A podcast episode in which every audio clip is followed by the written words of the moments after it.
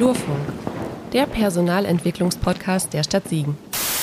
Mit Eckhard Dietzemann und Florian Rubens. Heute mit Lars Ole Daub. Äh, was machst du bei der Stadt Siegen? Ich bin Leiter der Stabstelle Klimaschutz der Stadt Siegen. Ich bin Klimaschutzbeauftragter und qua meines Amtes geschäftsführender Vorstand des Energievereins Siegen-Wittgenstein. Und äh, seit wann bist du bei der Stadt Siegen? 1.9.2021, nein, 20, seit genau zweieinhalb Jahren. Und läuft? Super. Ole, wo kommst du her? Äh, gebürtig komme ich aus Norddeutschland, aus der Lüneburger Heide. Meine Eltern kommen aus dem Siegerland. Als die damals geheiratet haben, sind sie so ein bisschen geflüchtet, sag ich mal, aus dem Siegerland. Äh, genau, und äh, dort oben ähm, ja, wurde dann die Familie Daub größer. Ich habe noch drei Geschwister, zwei ältere Brüder, eine kleine Schwester und dann über das Ruhrgebiet irgendwann zurück ins Siegerland. Und dann habe ich in Marburg studiert und wohne jetzt seit, oh, ich glaube, 12, 13 Jahren wieder in Siegen. Pizza oder Pasta? Pizza. Und was drauf?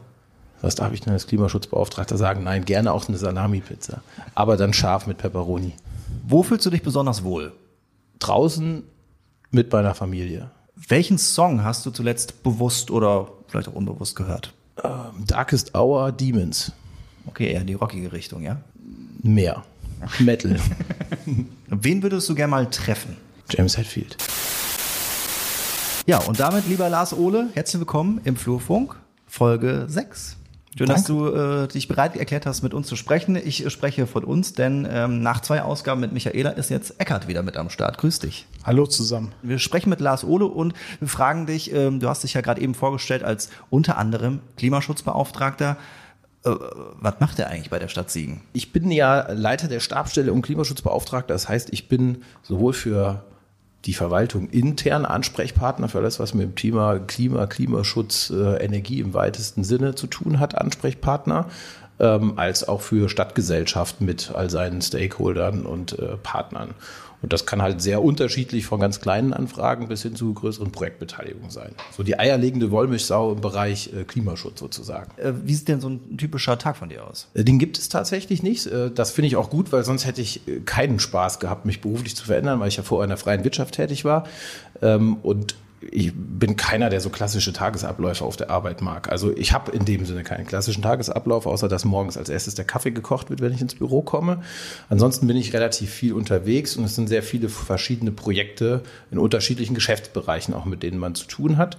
Wenn es die ja, innerstädtischen Projekte sozusagen sind. Das kann, was weiß ich, sowas wie, wenn es um Nachverdichtung oder wie wollen wir zukünftig vielleicht äh, äh, bauen und äh, welche Standards setzen wir da an? Oder wenn wir Gewerbegebietsentwicklung machen, Martins H2 mit der Wirtschaftsförderung, mit Stadtentwicklung und den anderen Abteilungen zusammen, welche Standards müssten wir vielleicht vorsetzen, was können wir, was sollen wir vielleicht vorgeben, wie soll so ein Gewerbegebiet äh, zukünftig sowohl an die Mobilität angeschlossen werden, wo kommt die Energie her, ähm, welche Hilfe brauchen vielleicht Unternehmen dabei? Das kann aber auch eine ganz einfache Anfrage vielleicht, was weiß ich, vom Ordnungsamt sein oder aus irgendeiner Schule, die was wollen.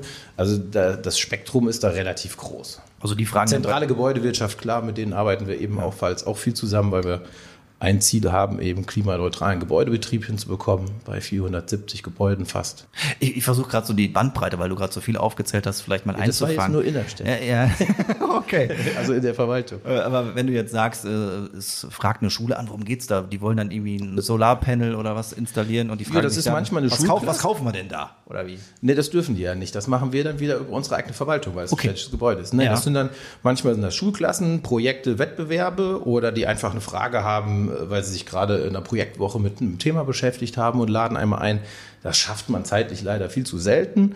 Manchmal sind das auch Lehrerinnen oder Lehrer, die dann äh, was planen, egal ob es das Thema Nachhaltigkeit ist oder andere Dinge, ob man unterstützen kann. Auch gibt viele Bildungsangebote. Wir schreiben sogar selber äh, Unterrichtseinheiten aus, die wir sozusagen für die äh, Siegener Schulen anbieten, die buchbar sind. Aber es gibt halt einfach unheimlich viel Material dafür. Das ist vielleicht so eine ganz kleine äh, Anfrage. Es klingelt sehr viel auch das Telefon von Bürgerinnen und Bürgern. Äh, Wir haben ein eigenes Förderprogramm zum Thema Klimaschutz und Klimafolgenanpassung. Und das ist eben von, ich will mein Haus sanieren, ich habe gerade Angst, was so politisch passiert. Ähm, Was kann ich tun, was muss ich tun? Welche Fördermöglichkeiten gibt es? Wer kann mich da beraten? Ich habe gehört das. Viele Unternehmen, die sich auch melden, entweder mit oder über Wirtschaftsförderung, Was kann ich denn tun, um Energie einzusparen, um Kosten einzusparen, um mich vielleicht auch selber mit Strom oder anderen Dingen zu versorgen? Ja, also ist sehr, sehr vielfältig. Ich höre so gespannt zu, weil ich finde das auch total interessant. Für uns ist ja so, wir sitzen da irgendwo in der Zentrale als Personalentwicklung, sind für das gesamte Haus zuständig haben aber doch in vielen Fällen nur einen sehr begrenzten äh, Einblick da rein, was die Kolleginnen und Kollegen eigentlich alles machen, wie breit auch da das Portfolio sein kann. Von daher habe ich jetzt erstmal staunend gelauscht, äh, was du da alles tust und machen musst. Da kommen unterschiedliche Anfragen von Unternehmen, von öffentlichen Einrichtungen, von Bürgerinnen und Bürgern. Ja. Ähm, du berätst die.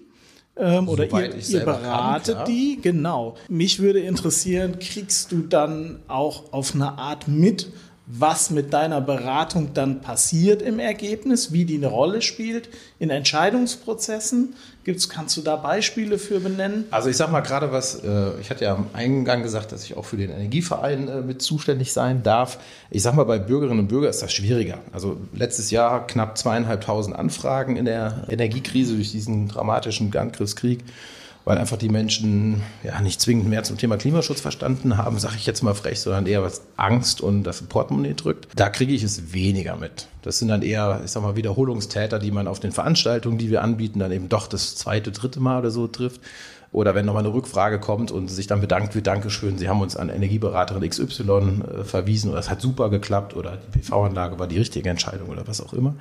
Da ist es also eher weniger der Fall. Ähm, mit Unternehmen äh, ist es mir wichtig, vor allen Dingen mit Wirtschaftsförderung zusammen. Also das machen wir ja nicht alleine oder auch mit dem Netzwerk, was wir bedienen.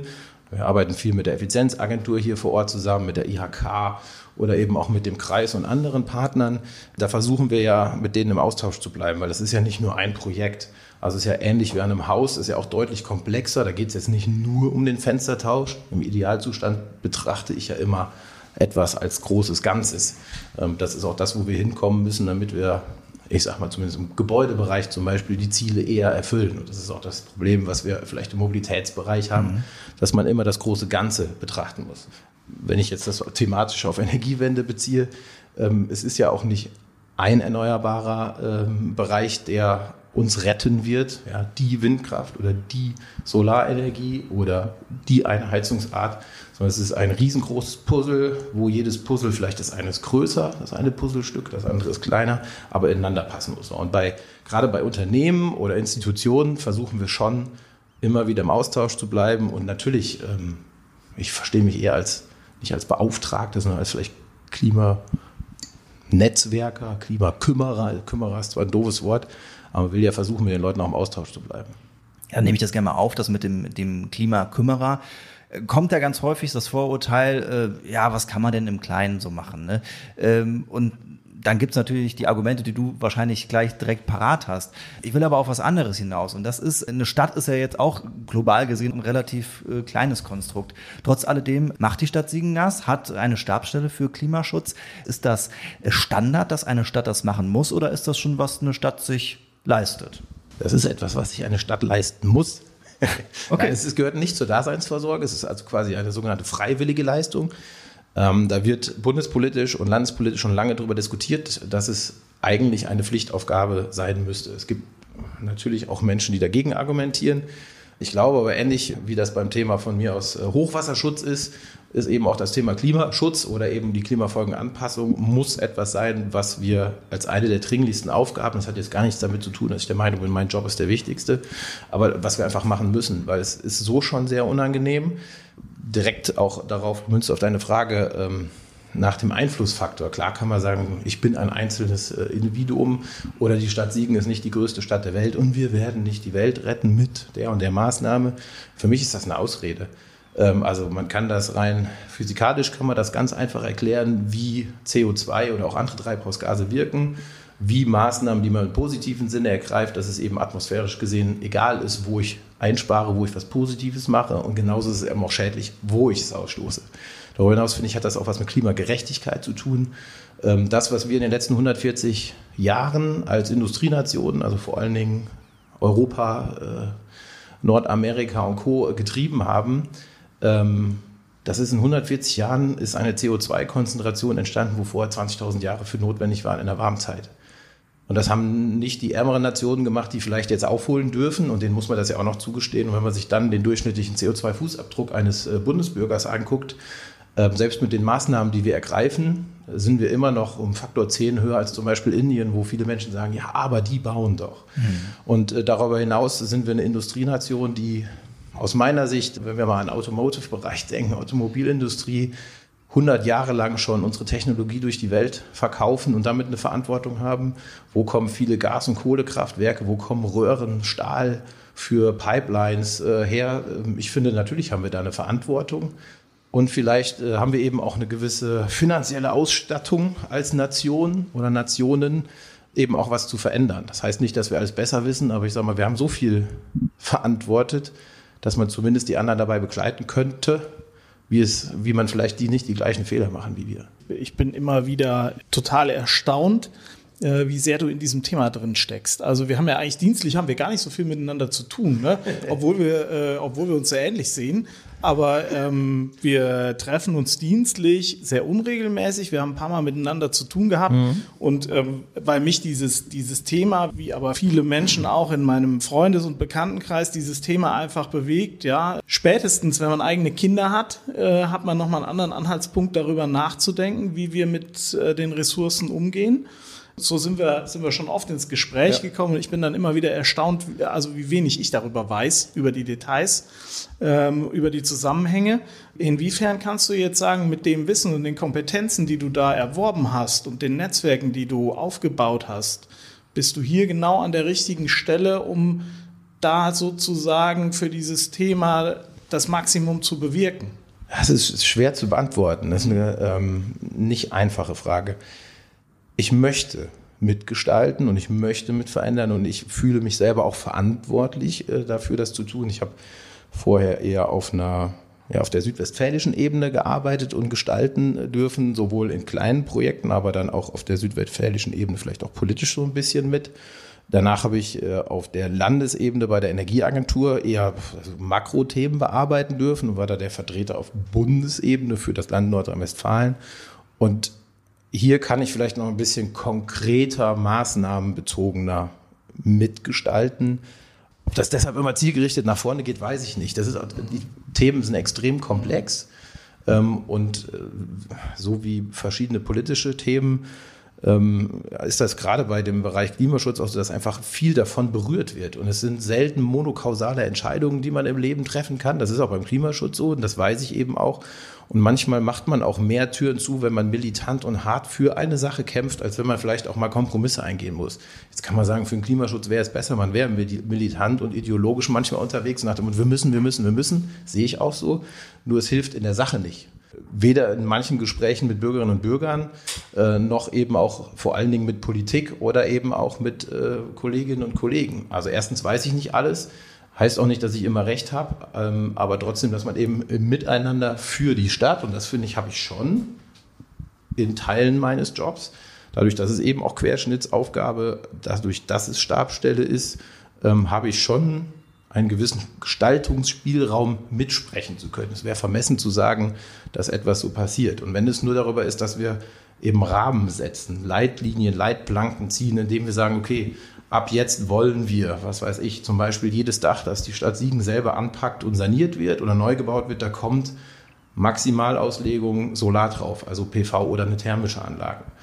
Ähm, natürlich ist das ein gewisser Gestaltungsspielrahmen. Das kann gefallen, muss nicht gefallen. Ähm, ja, das ist eine schwierige Frage. Macht das zufrieden, wenn man so vor Ort, du bist ja auch Bürger in Siegen, oder? Bist ja. du, ne? Genau. Äh, vor Ort für die eigene Community, diese Dinge so auf die Art, du hast gesagt, klar, das hat immer Grenzen und das macht man nie alleine, sondern immer in einer Konstellation, in einem Netzwerk mit anderen äh, Akteuren. Ähm, aber mh, hm, du hast gewissermaßen eine Mitsprachefunktion, eine beratende Funktion, die Dinge ja. beeinflussen kann. Macht das auf eine Art zufrieden, das vor Ort machen zu können? Anders vielleicht? Du hast beschrieben, wo du in welchen Konstellationen du vorher gearbeitet hast, mhm. auf einer eher übergeordneten Ebene. Weil ich den Job äh, schon mit einer intrinsischen Motivation mache. Also A finde ich den geil, weil es extrem vielfältig ist. Also bei allen Stationen war das bisher so.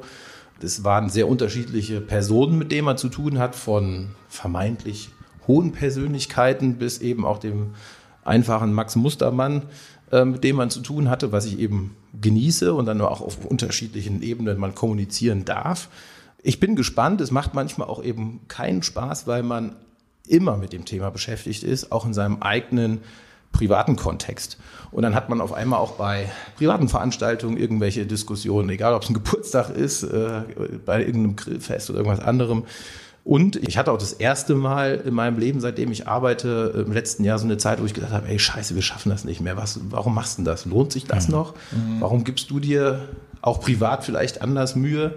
Ähm, ich kann, natürlich kann man sich immer selbst optimieren, aber das ist ja die Frage, muss ich mich immer selbst optimieren? Muss ich der sein, der mit immer dem absolut besten Beispiel vorangeht? Und tatsächlich ähm, habe ich das aber für mich dann ganz gut irgendwann wieder sortiert bekommen.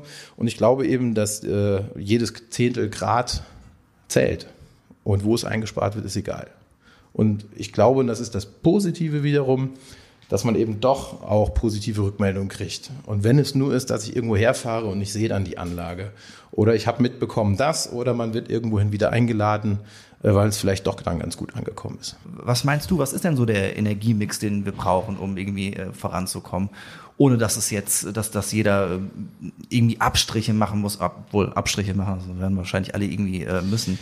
Genau, also ich glaube einfach, dass, dass das ganz viel mit Haltung zu tun hat und mit Bewusstsein. Ähm, es geht meiner Meinung nach nicht um Verbote. Ich sehe auch nicht so viele Verbote, wie immer gesagt wird. Hm. Ich will auch nicht immer dieses Damoklesschwert, was über uns allen äh, schwingt. Das, was ich nämlich selber, wie ich eben erzählt habe, gespürt habe. Ja? Hm. Ich will davon weg eigentlich sind doch die meisten Maßnahmen, die man im Klimaschutzbereich ergreifen kann, sind doch Chancen. Ist doch entweder positive Wertschöpfung, gerade im Bereich erneuerbare Energien, ist eine gesteigerte Lebensqualität. Also ich sage mal, ein saniertes Haus hat ganz andere Wohnqualität möglicherweise auch, unabhängig von Kostenersparnissen, als ein unsaniertes, also wir reden wirklich über Extreme, unsaniert und saniert, ja, vielleicht. Oder wenn ich an eine lebenswerte Stadt denke, ja, nicht autozentrierte Stadtentwicklung der letzten 40 Jahre. Ich fahre mit dem Auto bis vor das Geschäft und dann steige ich wieder ein, dann fahre ich zum nächsten und ich fahre auch noch einen Kinderspielplatz, sondern äh, ich habe ganz andere Lebensqualität, wenn es ruhiger ist, wenn es grüner ist, wenn es blauer ist, wenn ich vielleicht laufen, also kurze Wege habe, wenn ich andere Verkehrsmittel habe, wenn ich ÖPNV anders nutzen kann, ja, wenn ich auch den Stress nicht habe, schlechten ÖPNV vielleicht nutzen zu müssen. Also ich glaube, dass eigentlich ganz, ganz viel davon Chancen bietet ähm, und positive Veränderungen bietet. Keiner von uns geht gerne durch einen Wald, äh, wo der äh, wo die Kalamitätsflächen so aussehen, wie sie jetzt aussehen. Jeder von uns würde sich freuen, die, das wäre nicht passiert. Und ich glaube einfach, dass man eigentlich so ein positives Narrativ mal dabei bräuchte. Also wir haben früher relativ viele ähm, ähm, Weiterbildungen auch so im Bereich Kommunikation und wie muss ich reden bekommen. Und das ist auch zum Beispiel was, was ich mir nochmal vorgenommen habe in der Zeit, als es mir nicht gut mit dem, also selber im Kopf damit nicht so gut ging, ist einfach, ich habe keine Lust mehr, mich mit den lauten 10 Prozent zu beschäftigen. Mhm. Genauso wie es wichtig ist, sich nicht mit den 10 Prozent zu beschäftigen, die eh schon äh, überzeugt sind. Die unterstützen einen eh. Wir müssen an die Leute rankommen, wo wenig Bewusstsein ist. Und das habe ich ja manchmal bei mir selber. Ich habe ja auch blinde Flecken, was das Thema angeht. Zum ich Beispiel? einfach Konsum. Mhm. Also äh, je mehr man sich damit beschäftigt, jetzt kann man wie sagen, oh, kriege ich auch wieder ein schlechtes Gewissen. Nee, man muss sich einfach nur noch mal vor Augen halten, ich gehe in irgendein Geschäft rein, was ist das für ein Überfluss? Brauche ich 17 verschiedene Chipstüten mit Sorten? Ähm, es ist auch okay, wenn man Fleisch isst, aber ich muss mir vielleicht Gedanken machen, wo kommt das Fleisch her? Was für ein CO2-Fußabdruck steht dahinter? Jetzt sagt mir, oh Gott, jetzt soll ich beim Grillen noch überlegen, wo das Fleisch herkommt. Ja, dann kann ich doch einfach überlegen, da kaufe ich regionales Fleisch, ist vielleicht ein bisschen teurer, schmeckt aber auch tatsächlich besser, ist sogar auch noch gesünder. Also es sind ja, oder ich fahre Fahrrad, ist ja nicht so, oh, ich bin geschwitzt auf der Arbeit, sondern es kann ja auch positiv sein. Ich glaube, die meisten von uns, denen täte es gut, man würde mit dem Fahrrad zur Arbeit fahren. Ich bin selber da auch äh, an der einen oder anderen Stelle noch bequem. Ich habe eine äh, Fahrgemeinschaft morgens. Also ich, hm. ich, glaube einfach, dass man das anders aufladen muss und die, das Bewusstsein eben für eine gewisse Regionalität, für auch Konsum, wann nutze ich was und welchen Impact hat das? Das heißt ja nicht, dass ich alles nicht mehr darf, sondern man würde einfach nochmal anders darüber nachdenken. Und ich glaube, dass einfach viel zu viele Dinge viel zu billig sind und waren, die halt echt nicht gut für uns sind, sowohl für die Umwelt als auch eben für mich selber. Ich sehe das ähnlich wie du. Ich bin da auch immer äh, sozusagen zwiegespalten zwischen, ja, auf der einen Seite halte ich mich für recht aufgeklärt kann Zusammenhänge durchschauen. Ja, also was meinen Konsum zum Beispiel angeht, die Entscheidung, auch wenn es anstrengend ist und oft wehtut und der Einkauf viel länger dauert im Supermarkt. Ja, ich äh, sehe mich dazu in der Lage, so ein bisschen Lieferketten und so weiter zu durchschauen, Ökosiegel, Fairtrade-Siegel zu hinterfragen und so weiter, um eine gute, vernünftige Entscheidung zu treffen für mich alleine. So, jetzt bin ich aber nicht alleine, ich lebe ja in der Familie. Ja. Äh, und dann geht es zum Beispiel beim Thema Mobilität los. Für mich alleine kann ich ja mit dem Fahrrad fahren zur Arbeit, ist kein Problem. Zwölfeinhalb Kilometer. Hm. Mittlerweile habe ich sogar fast vor der Haustür so eine Station mit elektrifizierten Leihfahrrädern. Mhm. Ja, das habe ich letzten Freitag mal gemacht. Wenn man schön ins Rathaus fahren, brauche ich siebeneinhalb Minuten länger als mit dem Auto. Ja. Das ist kein Faktor. So, jetzt geht es aber los, wenn ich dann nachmittags aber noch schnell die Kinder irgendwo ins Training bringen muss oder so. Dann wird das mit dem Fahrrad wieder eng. Und, und da komme ich immer persönlich an, an Grenzen, wo ich eigentlich weiß, du müsstest rein vom Klimaschutzgedanken her wäre das und das der optimale Weg. Ja, und ähm, jetzt würde, würde ich aber, wenn ich mit dem Fahrrad zur Arbeit zurück, dann erst das Auto, dann erst die Kinder, äh, einen Riesenaufwand betreiben müssen. Jetzt muss ich abwägen. So. Da, ähm, ja, aber das tust du ja gerade schon. Ja. Also allein das ist, hat doch schon was mit Bewusstseinsbildung zu tun und Routinen aufbrechen. Also ich bin doch auch ein bequemer Mensch. Geht doch gar nicht darum, dass man immer, ähm, also jetzt kann man wieder sagen, ja, das Klima braucht das militant. Wir müssen uns auch immer nur optimal, aber es geht ja auch nicht. Es, mir geht es darum, dass wir, dass nicht alles scheißegal ist. Mhm. Und äh, wenn eben schon mal äh, verschiedene Wege anders gegangen werden, ist doch gut. Also das beste Beispiel ist doch eigentlich der Schulbus oder der normale Linienbus. Die Kinder fahren äh, morgens zur Schule. Ja, meine Tochter äh, Ronja, sieben, fährt jetzt seit dem Sommer Bus zur Schule. Die hat das noch nicht einmal hinterfragt, geschweige denn hat die gesagt, warum fährt mich keiner, sondern die genießt das. Da ist Mama und Papa nicht dabei, ich kann Quatsch machen, die können nicht äh, überprüfen, was ich vielleicht mache. Ich bin autonom, ich bin unterwegs. Was passiert denn danach? Danach irgendwann fangen die an und hinterfragen, warum muss ich denn Bus fahren? Das ist doch schon der, das erste Problem. Also ich will damit sagen, Kinder sind doch eigentlich viel zugänglicher für solche Dinge. Mhm. Ähm, ich bin früher, habe ich am Niederrhein gewohnt, natürlich bin ich ab der ersten Klasse bin ich im Fahrrad zur Schule gefahren. Das hat mich nie gestört. Sind wir da? Zum, zum Fußballplatz laufen mhm. hat mich nie gestört. Das hat mich erst dann angefangen zu stören, als ich so alt war und bequem, weil ich Auto fahren konnte. Sind wir da ein bisschen komfortversaut vielleicht? Ja, genau. Ja, ja. Und ich glaube eben auch, dass das, das ist ja nicht alles immer einschränkend. Ich glaube, dass, ähm, ich will doch nicht sagen, früher war alles besser, aber ich sag mal, wenn man sich die Generation, keine Ahnung, meine Oma, Opa, äh, die es auch äh, nicht mehr gibt, aber äh, die haben halt regional und saisonal sich ernährt. Ja, wir kaufen das, wo wir Bock drauf haben. Und ich finde, das muss doch nicht sein. Man kann ja Einfluss selber nehmen, indem man das kauft, was gerade sinnvoll irgendwie im Angebot ist. Genau, Wird dafür, bei den Bananen schwierig. Dann bräuchten, dann bräuchten wir die Skills, das zu verarbeiten. Da hapert es dann äh, oft. Die müssen wir uns, die muss sich interessanterweise unsere äh, Generation dann Richtig. wieder aneignen. Ja, das, was die Großeltern wussten, nämlich wann kommt welches Gemüse ja. auf den Tisch, äh, genau. saisonal, regional und was mache ich dann daraus? Aber es ist doch witzig, dass selbst äh, die Verbraucherzentrale, die ja so immer, ich sag mal, niederschwelligste Aufschlüsselungsarbeit macht, egal im Bereich Ernährung oder auch Energie, dass die ich sag mal, äh, so saisonale Kalender haben, ja? ganz kleines Faltblättchen, wo man sieht, wann was zu kaufen und zu konsumieren ist. Äh, keine Ahnung, wir sitzen jetzt hier in Geisweit im Rathaus, wenn ich runtergucke hier auf den Rewe mit dem Grün nach oben drauf, da hängt über dem Obst und Gemüse hängt ein äh, Kalender, wann was eine Saison hat. Mhm. Also das hat ja eher was damit zu tun, das ist ja unser Problem. Völlig richtig. Wir können uns allen möglichen anderen digitalen Quatsch merken, aber wir sind zu blöd zu wissen, wann äh, eigentlich was sinnvoll irgendwie regional im Angebot ist. Und das ist ja, aber so habe ich dich eben verstanden. Das ist eine Frage der Haltung, ne? Genau. Zu sagen, okay, das ist jetzt was, äh, dieses Stück Know-how fehlt mir, ist irgendwie verloren gegangen äh, in der Generationenweitergabe. Äh, das muss ich mir jetzt wieder aneignen, das ist wichtig. So, das ist keine Nebensächlichkeit. Was kaufe ich ein, was lasse ich vielleicht lieber äh, liegen? Fahre ich jeden Weg mit dem Auto oder fahre ich vielleicht eben nur den, wo es auch wirklich sinnvoll bequemer ist? Also ich bin doch der Letzte, der äh, einem vorschreibt. Also beste Beispiel weiß ich nicht, ich habe in Marburg studiert, da konnte man immer mit dem Bus fahren. Ich habe auch nicht geguckt, konnte man sich hinstellen und mit dem Bus fahren. Ja, ist in Siegen ein bisschen schwieriger, je nachdem, wo man wohnt. Meine Geschwister, die hier studiert haben, meine Eltern wohnen in Eiserfeld, von Eiserfeld, je nachdem an die Uni Hallerberg, die waren fast genauso lange unterwegs wie ich von Siegen nach Marburg. Das ist dann schwierig, da will ich auch keinem vorschreiben, kann ich verstehen, wenn der eine oder andere zumindest nachdenkt, ob er das Auto nimmt. Ja, da sind wir wieder äh, bei der Bergbahn, die irgendwann mal diskutiert wurde. Völlig richtig, die ist dann ja aber nicht gekommen. Ne? nee. Ja. Auch mal davon abgesehen, ob das jetzt so realistisch war oder sinnvoll. Haben wir jetzt Fahrradverleihsystem? Nein. Also ich will damit sagen, ähm, man muss sinnvolle Entscheidungen treffen, vielleicht aber eben auch nicht unrealistisch. So, und wenn wir aber dann merken, wir haben da ein Problem, und das ist ja dann wieder Aufgabe von Stadt, von Kreis oder eben von Land und Bund, ja, dann muss man doch bitte ein besseres Angebot schaffen, damit der Student, die Studentin eben nicht innerhalb einer Stadt für ein paar Kilometer so lange unterwegs ist hm. und das Auto bevorzugt. Ja, ich glaube, wir könnten jetzt hier mindestens mal noch äh, eine halbe Stunde, vielleicht auch eine Stunde oder zwei weiter diskutieren. Riesenthema. Wir können es hier nur anschneiden, aber ähm, Lars Ole, du bist Ansprechpartner auch für Bürgerinnen und Bürger, auch für Leute, die den Podcast hören. Das heißt, wenn da jetzt Fragen offen sind, können Sie sich bei dir melden, ja? Oder Über. bei der Stabstelle generell. Absolut. Also ich, äh, man muss auch nicht meiner Meinung sein. Ich, jeder darf hier anrufen, hier hochkommen, mich einladen. Das mache ich sowieso relativ viel, auch mit Vorträgen, Abendveranstaltungen gehabt, das Vereine oder wer auch immer ist. Hauptsache, wir reden miteinander. Also man muss ja bitte nicht immer einer Meinung sein, das gilt äh, innerstädtisch wie auch nach außen. Absolut. Wir sind immer, und nicht nur ich, sondern auch die Kollegen immer ansprechbar. Dann vielen Dank, dass äh, wir hier sein durften, bei dir im Büro für den Kaffee. War Gerne. Gut. Mittlerweile leer. Eckart, schön. Äh, ich habe noch. Ja, dann füllen wir gleich nochmal off-Record nochmal nach. Sauber. Und äh, ja, vertiefen das Gespräch dann vielleicht noch ein wenig äh, ohne Mikrofon. Und äh, ja, verabschieden uns. Vielen Dank nochmal, dass ich du dabei warst. Dankeschön, Eckart. Vielen Dank für die Zeit.